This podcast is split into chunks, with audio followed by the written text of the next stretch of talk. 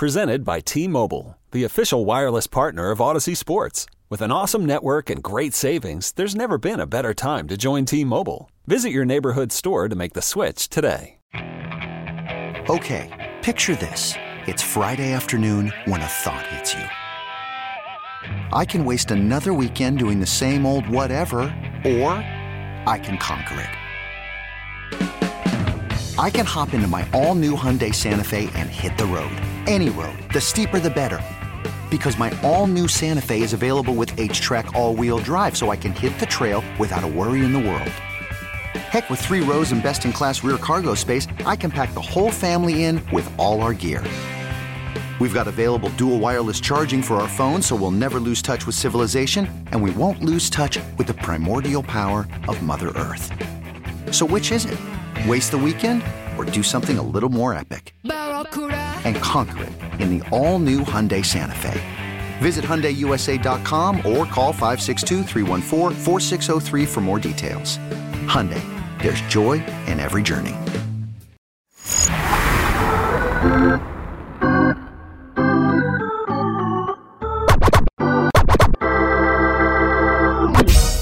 Time for Batter Up, the definitive Atlanta Braves podcast with host Joe Patrick and Caleb Johnson, giving you exclusive insight into our Braves from Sports Radio 929 The Game. Here's Joe and Caleb.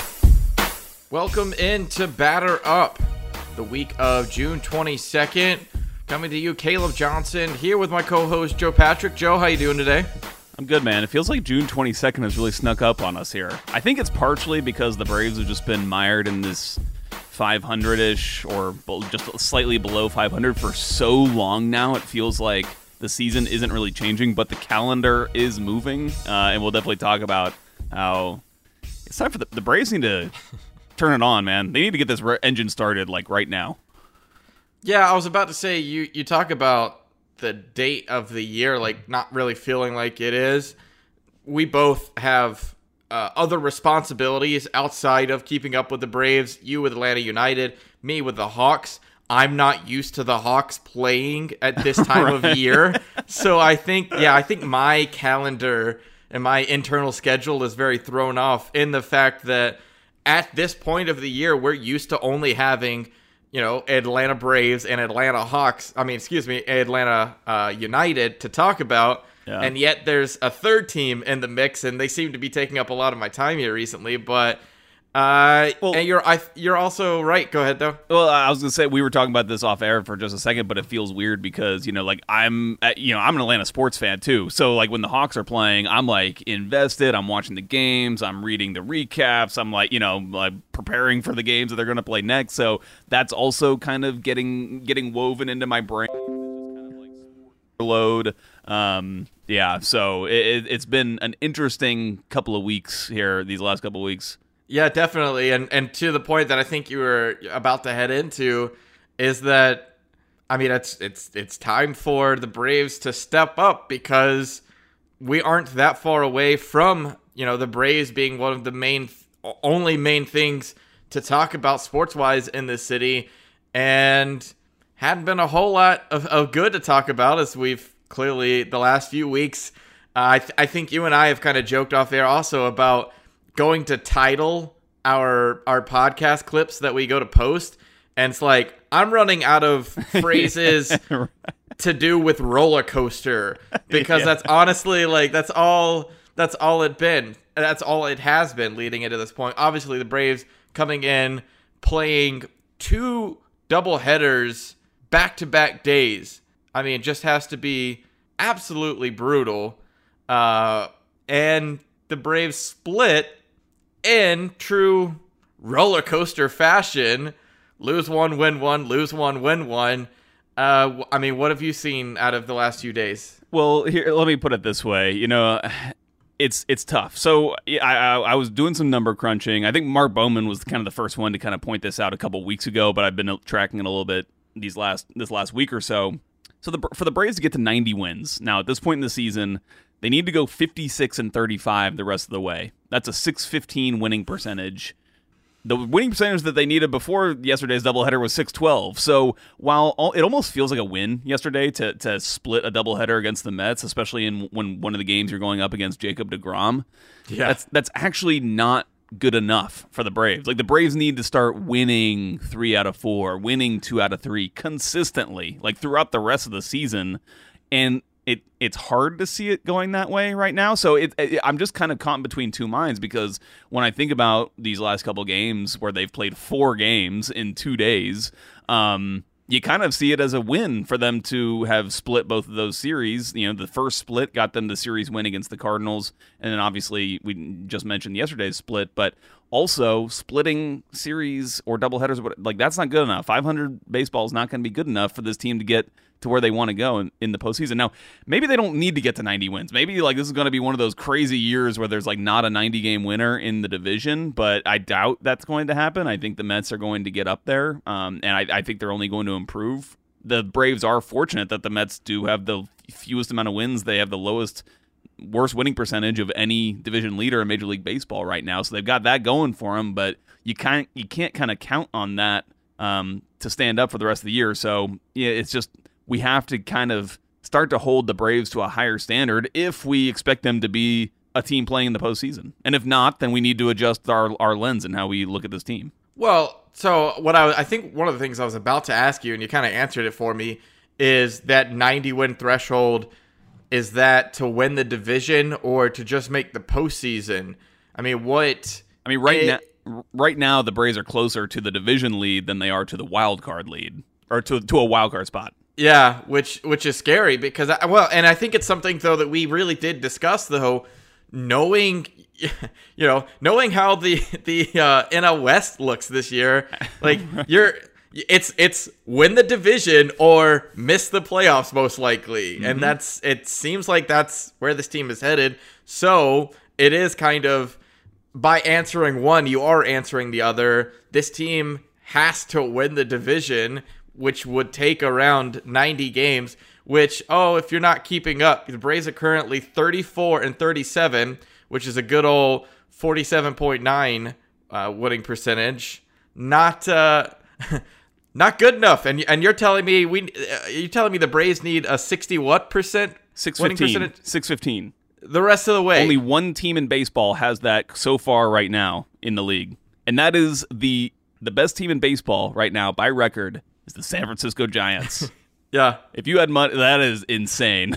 That is Yeah, absolutely. Well, I was about to say, like that's the, the thing with them is like, it's one of the where did they come from? Because like we knew the Dodgers, we knew the Padres, we expected those two teams to be duking it out, and it's like, oh, by the way, it's uh, it's the Giants' turn. You know that they're coming back around this year to to sneak up on everybody, and and like I said, that that NL West is going to take up the playoffs. Yeah, Like, exactly. Exactly. Because the Giants are so good, now you've got both the Dodgers and the Padres just occupying both the wild card spots right now. So I think that the Braves, if you're, if you're the Braves, you got to look at okay, it's going to be easier to catch the Mets than it's going to be to catch any of those three teams. You would think, unless the Giants. I mean, the Giants could definitely fall off pretty precipitously at some point, but they've already you know established such a big lead at this point. It would have to be a pretty pretty drastic fall for them. So you have to think that they're going to continue to be in it at least for a little bit until something drastically changes. So it's um it's it's Well- an interesting season. And, and I think I I heard Chip Caray say this in the broadcast yesterday, and I and I do think it holds true uh, that we're gonna find out a lot about this Braves team here over the next week or Yes. or what is it two weeks? Uh, yeah, just just a week. Is they're in the middle of the series with the Mets, where you know just split a couple of uh or split a doubleheader. Excuse me and then you see this team again. And so if you're if you're going to build some momentum to win the division, it's going to happen now against the team who's probably going to be in your way of winning the division. And so if you're just splitting the series or if you're heaven forbid losing a series, then it's over with. And I and I think it's one of those I've I've heard a lot of people that you know I I get sometimes in a bad habit of being Eeyore. We joke about it, and you know being very negative. But for months now, I have called this Braves team average, and everyone I feel like has tried to tell me why that was incorrect. And oh, uh, you know, you just hadn't, you haven't seen everything come together yet. And it's like, okay, we're almost at the midway point, and everything hasn't come together yet. And while it's great, and I do want to talk about here in a minute, you know, uh, Kyle Muller, uh, you know, and what we saw in the past from Tucker Davidson, and you know, these younger guys who were stepping up, who were having good performances. And while it's great that you know that Freddie's hitting the ball again, and it's great that Ozzie is you know hitting home runs, and and, and you're getting some production back from places that you weren't getting it earlier in the season, it's still not completely coming back together, and you're still win one, lose one, win a couple, lose, you know, like like still back and forth, middle of the pack, and overall just uh, uninspiring baseball. Yeah, you know, I, have kind of compared the way that this Braves season has gone recently to. Uh, there's a phrase like in golf when you're playing in a scramble, it's called like ham and egging it, where it's like when, uh, you know, when when one person is driving the ball well, but they can't putt, you've got a partner who can make all the putts, you know, and so together you can you can have this you know great round or whatever. And yeah. the way I, it's been the complete opposite with the Braves this season, where it's like one aspect of the team is like almost driving the team to losses whether it's the offense not being able to put together a, a, good you know a good performance when the when you had a good outing from a starting pitcher or when the when the offense scores a bunch of runs then you blow a, a blow a save i felt like it was that was illustrated perfectly in the uh, the pair of 8-10 losses that you had to the Red Sox. I mean, when you score 8 runs, you should win those games like 100% yeah. of the time. Um and to lose back to back games, to lose two games in which you scored 16 runs combined, that is like that's got to be just like devastating to the morale, you know, first of all. But also it just shows that like I think I think the reason that it's so detrimental to morale is because players are like, "Oh man, like we score 8 runs and the bullpen blows it." But that's not I'm not saying like it's always the bullpen's fault. Sometimes, you know, we've seen recently, actually in a couple games they've won one nothing. Thank God Ronald Acuna Jr. hit home runs. yeah. But other than like if that hadn't happened, like there was nothing. So um, it's just been really really frustrating season when you look at it like that. Like we're just you can't kind of get all the cylinders firing and allow yourself to really get on a uh, get on a run and, and vault yourself into a different kind of stratosphere of the season. Well, and let's also go back to that Boston series and something that if the Braves didn't need anything. It was any type of extra off the field yeah. controversy yeah. or whatever you might want to call it. But it happened after that Boston game where Brian Snitker calls out Ronald Acuna for trying to and extend a double into a triple in the ninth inning, called it a stupid play, something that Acuna can't do. And like, I mean, just really went in, and it it took off uh, in probably a less than ideal way.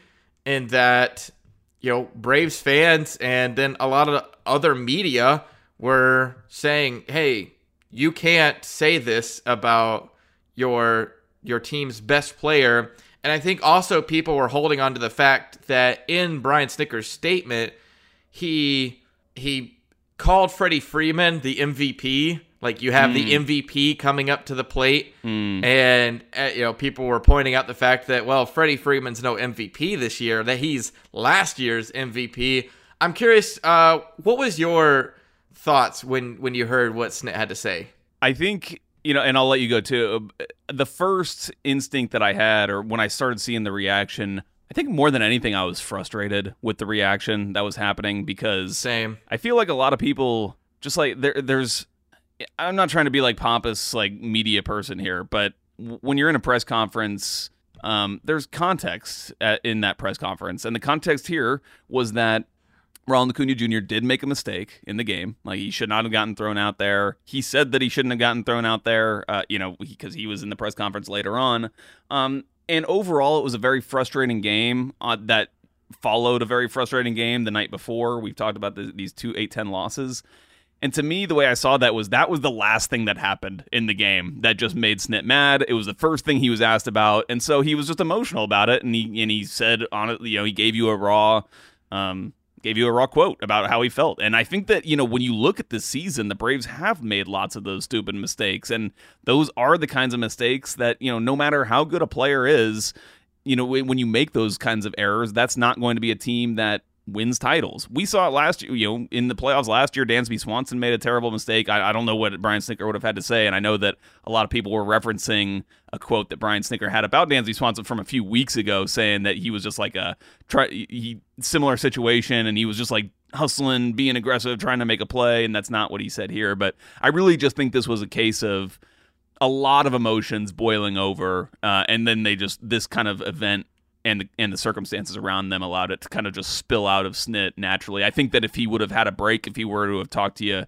the next day, he would have phrased it differently. He would have been a little bit more sober about it. But I kind of appreciate the fact that he was kind of so raw with his with his answer, and I don't think that there was any malice behind it, and that's the frustrating part of it to me because a lot of people did take it that way. Yeah, so I think just being you know, it's one of those laying it out there as it is. A lot of people looked at old white man yes. complaining about, you know, his black player not, you know, doing the right thing and and like there were a lot of those things that got pushed into the scenario. Look, honestly, how I looked at it was it was Brian Snitker calling out his team's best player for doing something that your team's best player should not do. Why did he not have the same thing to say about Dansby a couple weeks ago? I think it was context, different scenario in the game, and where Ronald Acuna essentially ended his team's chances of a comeback in that specific game. And you're right, Snit was hot because he's you know people want to critique his his managerial decisions about the bullpen, and I think Snit looks at the bullpen much like I have at least this year, where it's like I have so many guys on the team, guys that got to play. Mm-hmm. And if guys can't play, then it doesn't matter who I throw. You know, I'm not going to throw Will Smith out there four nights in a row because he's the only good, you know, uh, bullpen pitcher I've got. Like I got to have other guys step up, and if I don't, we're not going to win, and this all this whole thing doesn't matter. Mm-hmm. And so I think you add poor bullpen performance, which I think that night was AJ Minter and somebody else. I can't remember now. It's a week ago, uh, but then you throw on the fact that Acuna ends the chances for the team to have a comeback. And yeah, I, I, get him being frustrated, and I get him putting such high expectations on his team's best player. Which it like it doesn't matter that Freddie Freeman won the MVP last year. Ronald Acuna is the best player on this team, and it's one of those things that I it has to be so frustrating for Snit to live with because he knows that same style of play out of Acuna is what helps win this team games. Mm-hmm. Like that that aggressive, that you know, uh, almost childish like I believe I can make any play anytime is such a incredible quality that Ronald Acuna has. And it's even something that smack the microphone. Uh, it's even something that got referenced last night. I don't know if you have that audio pulled up, Joe, but with the Braves winning one to nothing in a in a highly you know a, a super close game in that doubleheader against the Mets. Snit talked about the fact that Acuna playing like a kid is what makes him such a great player. Like I say, he's like he's in the backyard every night. You know, it's it's it's no no stress, nothing. I mean, he's just in the backyard playing ball. You know, he likes playing ball, and I would too. If I had his skill set, I'd love to be out there every day. See, so you're getting Snit, who now this is what we hear more often than not from right. Snit talking about Ronald Acuna. Right, is the fact that you know uh, that he's out there, he, he's playing like he's in the backyard, like it's just it's effortless, it's fun, it's a it's truly a game for Acuna, and when sometimes probably that needs to be put in check a little bit and there needs to be a little bit of a reminder that hey it is a game it is fun however you're getting paid a lot of money we're all getting paid a lot of money to play this game to win and you know and if you're if you're preventing the team from winning then then we gotta you know we got to get things in check a little bit. Uh, so yeah, sorry yeah, for the long rant. Yeah, no, no, uh, this is good. You know, uh, what I the reaction that I was looking at seeing on Twitter after this happened it seems to me like people are not necessarily critical of the point that it was a mistake. Like they like they actually agree that because it was, it was so clearly Yeah. a mistake. You know, you have the tying run coming up to the plate in Freddie Freeman. Um, you have to be on base for that. Um, but the so the so the criticism is that you just should never criticize a player with the Hall of Fame potential quality that Ronald Acuna Jr. has. And I just totally disagree with that. You know, I Yeah. think that honestly, sometimes those kinds of players are the players that can take some of that more harsher critique, especially early in their careers when they are still, you know, smoothing out some of the nuances in their game, some of the situ- game situational awareness, that kind of thing. You know, I think that that's clearly going to be something that Ronald Acuna Jr. learns from. I don't think he'll make that mistake again. I think that you know, again, there was, uh, there's been criticisms of Ronald Acuna Jr. for this, for some of these kinds of things. There was one in the, I think it was in the postseason, um, or it actually happened before the postseason in 2019, and then again in the postseason where he like was wasn't running say- out of the box and stuff, and Yeah. um, and then was like I forget what happened in those situations, but it wasn't good for the team. And It was running hard to first. I think was the the issue. yeah, yeah. Um, and you know, Well, so, and, and these are all you know these are different situations, right? But I think Yeah. that just in general, all of these situations point to a player that has you know as much talent as we've ever seen in baseball. Like he's literally could be one of the all-time greats, like among the best of the best by the time he retires. Um, but he's still a young kid, and he's still, you know, just needs to go through some of these things. And I think sometimes, you know, these adjustments are are are the right co- adjustments. Like like I'm talking about like a kind of a stiff correction from the manager can be actually a positive thing in the long run. It, it feels to me like people are just worried that Ronald Acuna Jr. is not going to be able to withstand this kind of criticism from his manager. That he's got like such thin skin that he's going to start, you know, making a fuss or be become unhappy, maybe want to leave the team or something like that. I think that that's kind of the ultimate fear of Braves fans and why they don't like to see this kind of thing happen. Uh, but I don't see that at all. Brian Snitker praises him all the time. 99% of the time, he's talking about how he's a generational talent and he's and the Braves, you know, one of the Braves' best players. Um, and you know, whenever that's said, there's nothing really talked about because Yeah. that's what you Well, expect. Because we, yeah, because we all know that. We all go to expect that. It's also a big part of this is this doesn't get said, and the blowback doesn't happen if the Braves are winning. I mean, this, you know, this, Yeah, to- this, totally. It, it totally gets brushed over. Like part of the frustration of losing is being very critical on moments like this where you're like, man, we really needed to get this game and now we had this happen. And it's like, you know, and I, I get the idea of like, come on, like it, we need, you know, we need to catch a break somewhere. And there's also another side of this, which is the people who are critiquing uh, what Snit had to say are also seeing Atlanta sports get a bit of a facelift or a change in that Hawks have a new head coach and they're winning right now. The Falcons have a new head coach and the idea is that they're going to go back to winning. And so it's almost like, oh, we need to get Snit up out of here because the Braves aren't winning and that's all this team needs is a change in manager and everything's going to get so much better and it's it's always one of the biggest things that that uh, me and John Chuckery go back and forth with time and time again is that you know you're not just going to make this change and everything's going to get so much better. Uh, but these things happen when there is frustration about um, what's going on in the season and and not winning.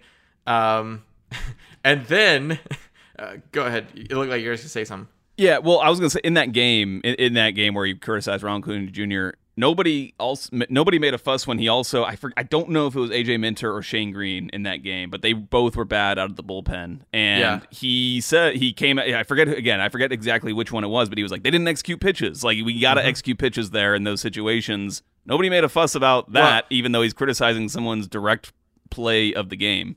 Yeah, I was about to say. So I was I was in that press press conference, and the first question he got asked, he said, you know, we didn't execute pitches. You know, bullpen was bad. Um, you know, Acuna with that play. Uh, you know, he he listed some things out. It was like four things he listed out, and then the follow up question was, you know, uh, specifically asking about the uh, the tag out that happened with Acuna, and so then Yeah, he gave the quote that went. So it was like also context there. If you heard the whole thing, like you're saying, then it would make a little bit more sense. Uh, and that's also under having to understand how those press conferences goes with that group of guys who ask Nick questions who most often will ask him about the same thing two or three times because if you know Snit, you know a lot of times he'll give you a yeah, yeah, yeah it was a good game, uh, and then you ask him again and he'll give you a little bit more. You ask him again, he'll give you a little bit more, uh, and that one just happened to be the one that gets clipped and uh, gets shared and gets Braves fans really angry about. Um, And I would say that, again, I, I kind of mentioned this earlier, but I think if you ask him the next day when he's not so Yeah. riled up, I don't think he phrases it exactly, you know, saying stupid. I don't know if he would actually say that. Maybe he would. I don't know. But I think he was just hot in that moment and he gave you the raw, varnished truth of what was on his mind. And I, honestly, I feel like a lot of Braves fans, when they probably saw Ronald Acuna Jr. get thrown out there as well, they were also probably thinking, that was stupid. Why did you do that? You have Freddie Freeman coming up. So, you know. I again, I feel like people want to almost. I almost feel like people want to make a lot of it because they would prefer Snit to not be the manager um, Yeah. in general. So like, this is an opportunity. I don't know. Maybe And- that's a cynical look from me, but Well, it also still fulfills it, it. It you know my I don't know if it's a hot take, my sneaking suspicion, whatever it is. I st- I still stand on it, Joe, that I think Snit retires at the end of the season. I think this. I still think this is the type of season where that happens, where it's just like this has been fun, but man, is this a lot of work? And you know, it's one of those uh, Samuel L. Jackson. You know, I'm getting too old for this. Yeah. Or no, not Samuel L. Jackson. Wow, uh, Danny Glover. Um, of you know, I'm getting, too, old, for, this. yeah, yeah, and uh, I, I honestly, I think that's kind of, I think that's where he's at, and so it's one of those. Um, be careful what you ask for yeah, you know f- fans and other media because it doesn't always get better. You, you, I mean, you never know. You know, it's one of those you don't know what you have until it's gone. It's mm-hmm. I. Braves are fortunate. Braves are fortunate they have Ron Washington kind of in the wings Yeah. if that something like that were to happen. But you're absolutely right. Like you don't know which way something's going to go when when a big move like that Well, happens. Okay, picture this. It's Friday afternoon when a thought hits you. I can spend another weekend doing the same old whatever, or I can hop into my all new Hyundai Santa Fe and hit the road. With available HTRAC, all wheel drive, and three row seating, my whole family can head deep into the wild. Conquer the weekend in the all new Hyundai Santa Fe. Visit HyundaiUSA.com or call 562-314-4603 for more details. Hyundai, there's joy in every journey. This episode is brought to you by Progressive Insurance. Whether you love true crime or comedy, celebrity interviews or news, you call the shots on what's in your podcast queue. And guess what? Now you can call them on your auto insurance too with the Name Your Price tool from Progressive. It works just the way it sounds. You tell Progressive how much you want to pay for car insurance, and they'll show you coverage options that fit your budget. Get your quote today at progressive.com to join the over 28 million drivers who trust Progressive. Progressive Casualty Insurance Company and Affiliates. Price and coverage match limited by state law. And I was about to say, and and to kind of continue this same idea is Charlie Morton after um I was I was there Thursday Yeah. for the Cardinals game where Charlie Morton incredible performance uh, gets to go out into the eighth inning. Charlie Morton, 37 years old, is pitching in the eighth inning of a game, and he said in the post game, "I'm so thankful to play for a manager like Snit, who, when he came out there to talk to me about can you, or it was in the bull, uh, is in the dugout, can can you go out into the eighth? He was like, he looked me in the eyes." And he was listening to me. He ha- he didn't make his decision up in his head. Talk to me only to tell me no, you're done. Like he listened to me, and I went back out there, and he was like, he, he essentially said something to the effect of like, you don't see that anymore. Yeah. And I also respect him so much for it, and that comes from Snit, yeah, being a an older manager, being a players manager, and a guy who, as much as um, analytics are such a big thing, is still one of those guys who is like, let me look you in your eyes and and you tell me if you can do it. And and he went out there and it you know didn't necessarily go his way, but it was still an, an incredible performance from from Morton. Well, it's a great anecdote because it really does point out what really truly is uh, like a quote unquote players manager. It's not just like a, a manager that I feel like it, lots of times you think a, a certain manager is a players manager because he goes Joe into Maddon. a, because he goes into a press conference and he's like, "Oh shucks," you know, and he never criticizes a player and that kind of thing. But really, that that that moment that you just described or that Charlie Morton described, uh, that's really the moment that determines whether a manager kind of is more on the side of you know listening to a player and taking his whole self into account or if he's kind of more driven by numbers and other other strategic factors. So um, that's a good anecdote. And he also had some great stuff to say about the, the whole foreign substance issue. I know we talked about it a little bit last week but i did, certainly did not expect charlie morton to go out there and have his probably his most dominant performance of the season um, in these conditions where players are getting rid of all this stuff considering he spins the ball more than probably any other pitcher in baseball. Yeah, that was uh, so. I, I posted his post game little excerpt from from Morton talking about foreign substances on Twitter because I, I mean, my jaw dropped when he started getting into it and and uh, leading into the fact that we're having the wrong conversation, and I was like, yes, yes, yes, we are. We are having the wrong conversation. You know, it's one of those. No, why is no one asking why guys need this stuff to Right. be able to to pitch? You know, to be able to have grip. And it was like, thank you, like, oh, you know, someone with some sense here.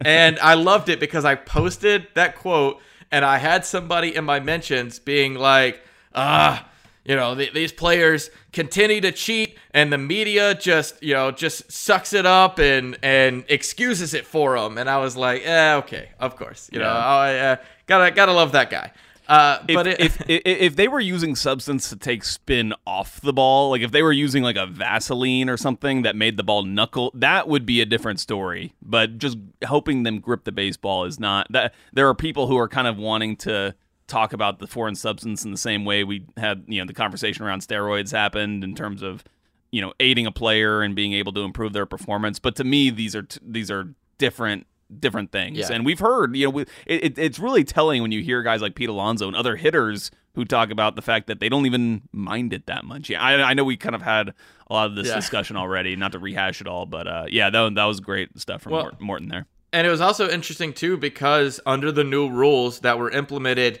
yesterday, the Braves are technically a part of history because Jacob DeGrom, who pitched against the Braves yesterday, was the first Major League Baseball player to be checked for foreign substances.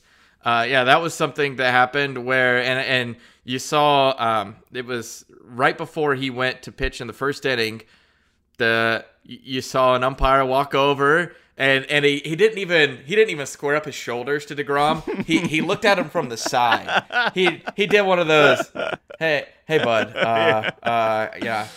I, I, gotta, gotta- check yeah. you. I gotta, I gotta, I gotta check you. And so, and it was funny because so the Mets uh, crowd starts booing, Yeah, of course, and yeah. and Degrom asks like, "Okay, what do you need to see?" And so hands him the ball, takes off his cap, and then they pointed to because they have to manage. Uh, the umpires have to check belts, Oh. and so Degrom was like, "You want me to take my pants off right here?"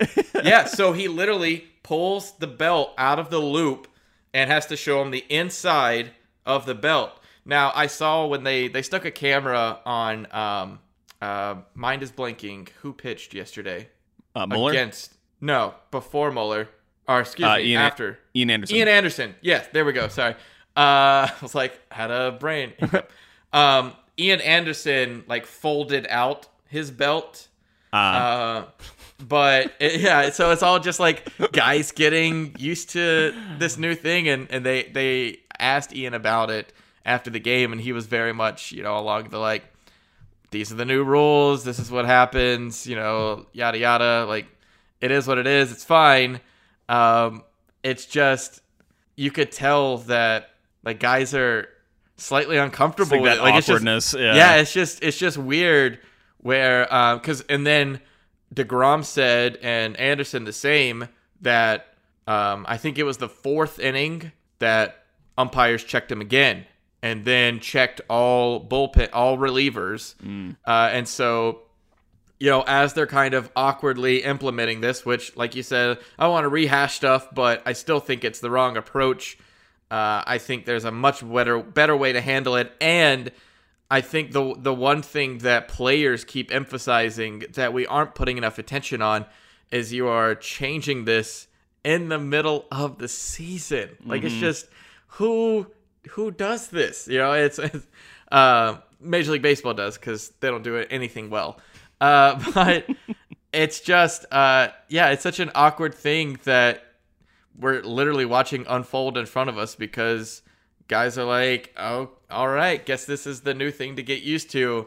Uh, but I did find it after what I said last week about uh, we might need to keep an eye on Charlie Morton because he's had his highest spin rate this year, and then he went out and had that performance, and I was like, lips are sealed. Yeah. Well, gonna. Well, uh, the other thing, uh, we closed out the podcast very briefly because there was so much to talk about last week. We're like, Tucker Davidson has been great. Uh, we'll t- we'll talk about we'll talk about him next week. And then, of course, that night, well, we can. yeah, yeah, that night leaves with, the- with the with the fore- forearm strain, which honestly it felt at the time and like until they put out an official statement, it seemed like it was going to be worse. Honestly, Yeah. um, than than what it turned out to be, which was just some some tightness and irritation. But I do wonder if that has anything to do with trying to grip the ball better. And I I continue to wonder if we're going to see because we've already seen uh, who was the um, the other pit um, the uh, Glasnow had, had Yeah, the big, the big comment about partially tearing his UCL. Well, um, and and he made so much sense with it because he was like, you're now having to grip it harder, right? Yeah, And so that torque that's, coming from when you pitch the those, ball, more of those tendons right there yeah, in the he forearm. Glasnow was one who said like after his first few pitches of throwing the ball, he was like, I I was waking up muscles that I knew wor- shouldn't be working as hard as they are because I'm just having I'm having to put so much pressure on the ball to make sure it doesn't slip out, which then goes back to Pete Alonso's point of uh, you know, all right, are we going to start seeing guys get hit more? And it, and it sounded like to me his thing was like if you just introduce this rule in an off season going into a new season, then you can slowly progress. And you know he talks about waking up those muscles. You can actually develop that over a you know um, a pitching regimen uh, while while you get ramped up. But to have to suddenly change and still be as effective as you normally are. I mean, that's where issues are going to come from. And I do wonder if we will start to see, you know, we're still in the very beginnings of this. If, you know, guys make three, four, five starts without the substance, if we do start to see more guys leaving games with forearm tightness um, and, and, and potentially even worse injuries. And if that does come to fruition, I think Major League Baseball will have no choice but to. Po- like say okay you can go back to it and we'll we'll revisit this uh, we'll we'll put it into effect next year because that's something you just can't have happen if players are starting to get injured because they aren't able to grip the baseball like they normally should. We'll see but here's here's the problem, Joe. Major League Ba- uh, oh, I, I said it last week. Major League Baseball not mature enough to handle this in a responsible way and you know come up with some sort of solution instead of creating a new problem from a problem. You know, is one two wrongs don't make a right. Mm-hmm. I don't see Major League Baseball coming out this strong and the support that they've gotten because like look, I love a lot of you know a lot of Major League Baseball writers, and especially the national ones. Um, you know, some great guys, but the way that they've sucked up to this decision being made by Major League Baseball, yes, for you know Major League Baseball being firm, cracking down on a problem that was you know that was because it was too big, and so finally Major League Baseball is doing something about it, and I'm thinking to your point about you know changing this midway in the season, guys potentially getting hurt. Are we creating two separate seasons then by doing yeah, this? yeah. Like, are we headed in a way where we think the Braves are out of it? You know, at, at this point, but uh, you know, with guys getting hurt, or is this something that then affects the Braves where? You know, now the Braves, it- we saw, you know, Tucker Davidson and having a forearm strain sounds very similar to a guy gripping the bar too, ball too hard. Mm-hmm. Uh, is this something that then affects them and you know kind of spirals and causes more problems? Yeah, and that's what I was saying last week. It's like when you throw in some sort of major event that causes volatility in the season. Um, that can probably it's probably a good thing for the Braves considering they're still sputtering and have not yet gotten going, and maybe that volatility can actually break in their favor and and help them going forward from this point in the season. Of course, it could go the other way, but if it goes the other way, it's kind of just exacerbating the already kind of poor season they're already having. So I think it could it could be a, a definite game changer in terms of the trajectory that not just the Braves but all teams have um, going forward from this point in the season. So it will be interesting to track.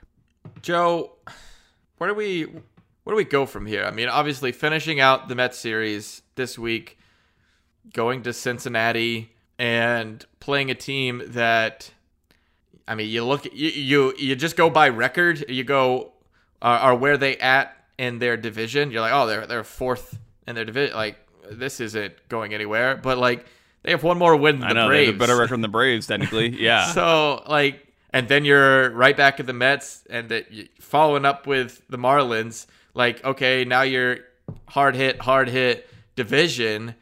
Um, where I, I think I think that this is the most pivotal, probably two week stretch of the season that the Braves will have. Um, because I think because when you look at the opponents, you play what seven games against the Mets, um, between with the Reds in between. That the the way, however you come out of that, whether you win a bunch of them or lose a bunch of them, or maybe even split, like wh- whatever happens, you're gonna have so much more information as to where you need to go, how much you're going to need to have improved by the end of the season. That I think it will be very instructive on how what the Braves have to do, especially around this kind of I keep on calling it the trade deadline, but this trade or the trade window, but like the trade deadline, air, you know, time, this hot stove season, in terms of what kind of moves they want to make. Do they can they will adding a bullpen arm or two be enough? Do they need to go out there and get a you know make a splash for an outfielder? I tend I tend to think that they do need to add an outfielder, whether they do it in this trade period or in the off season remains to be seen. But um, I think that yeah, this is going to be such an important two weeks, and then you've got a bunch of games against the Marlins too, which I know we can you know you can easily look past the Marlins, but the Braves just lost. You know, uh, Not this uh, year. Yeah, I know exactly. And if you lose those games to the Marlins, then that's setting you back even more as well. So um, it's going to be it's going to be really interesting. But those, also those are games you, where you can take advantage, and maybe it puts you in an even better position when you come out of them. You just don't know yet, and so it's just going to be fascinating to see how they how they do come out of it. But I also think that what we're seeing already this season is you're seeing the Braves uh, get good evaluations on lots of players. We've seen Bryce Wilson make lots of starts, more than he's ever pitched in the major leagues. Tucker Davidson's come up and proven some things. They're looking at Kyle Muller right now. We're seeing William Contreras and what he can do. You know, so positives and negatives on both sides. But I do think that if the Braves aren't going to make the postseason this year, they need to get a good look at some of these young players that they have. I think, especially if they if they don't trade him and they're out of it, you know, in the second half, I think we'll start to see a lot more Kyle Wright because he's a guy that the Braves need to know exactly what he's going to be able to provide. And so it's you hate to see it because a lot of this has happened out of bad circumstances. Like you don't want to have to be evaluating William Contreras at this point of the season because you want Travis d'Arnaud being in there, but at least that's kind of the the fallback opportunity that you have if you're the Braves. Yeah, well, and for those who are on the well, the Braves just need to make a couple of trades and then can turn this thing around. Alex Anthopoulos was on the broadcast uh, yesterday on on Bally and talked about the fact of another thing to add a wrench to all of this stuff with foreign substances is Major League Baseball changing this rule has made every general manager go, all right, we'll give mm. this thing a couple of weeks mm-hmm. and then take our evaluation of players and pitchers and reevaluate that mm-hmm. because we got to be like, okay, is the guy that we thought we were interested in, are we still interested in him now if he doesn't have stuff? And I, I mean, that just that adds something else, another added layer that we probably will end up with not too many trades happening until much closer to the deadline because people are gonna draw out those evaluations, and it's like just add it to the list of things that that Major League Baseball complicated by by throwing it in. And again, I'll re- reiterate, it's a problem for the Braves because you got to be the second best team in baseball, essentially, from here, on, from today when they play the Mets tonight to the rest of the season. And they're, the, you know, obviously these games count a huge amount. You've got huge important games coming up in these next couple of weeks. So, um, it's a tough one, man. It's so, it's tough, such a tough one whether you like stick or twist if you're the Braves in this situation. I think I mentioned I referred to it last week as like piss, do you piss in the wind? You know, it's like if if, if you have gale force winds coming against you, do you still try to fight that? Um, it's tough. And I'm not saying that you tank or anything, but I don't see this team selling off any pieces at the deadline. But um, no, it's just a tough situation. Yeah. Definitely one they probably would not have expected themselves to find uh, coming into the season. I agree. Well, when we are back next week, we will, like Joe said, we'll be able to really see where this team is at and, and get some more accurate evaluations of this Braves team. We thank you all for watching Batter Up on Facebook Live. Please go download the podcast, whether it's on the Audacy app or wherever you listen to podcasts. For Joe Patrick, I'm Caleb Johnson. Have a great day. Okay, picture this. It's Friday afternoon when a thought hits you. I can waste another weekend doing the same old whatever, or I can conquer it. I can hop into my all new Hyundai Santa Fe and hit the road. Any road. The steeper, the better. Because my all new Santa Fe is available with HTRAC, all wheel drive, so I can hit the trail without a worry in the world. Heck, with three rows and best in class rear cargo space, I can pack the whole family in with all our gear. We've got available dual wireless charging for our phones, so we'll never lose touch with civilization, and we won't lose touch with the primordial power of Mother Earth. So which is it? Waste the weekend or do something a little more epic? And conquer it in the all-new Hyundai Santa Fe. Visit HyundaiUSA.com or call 562 for more details. Hyundai, there's joy in every journey.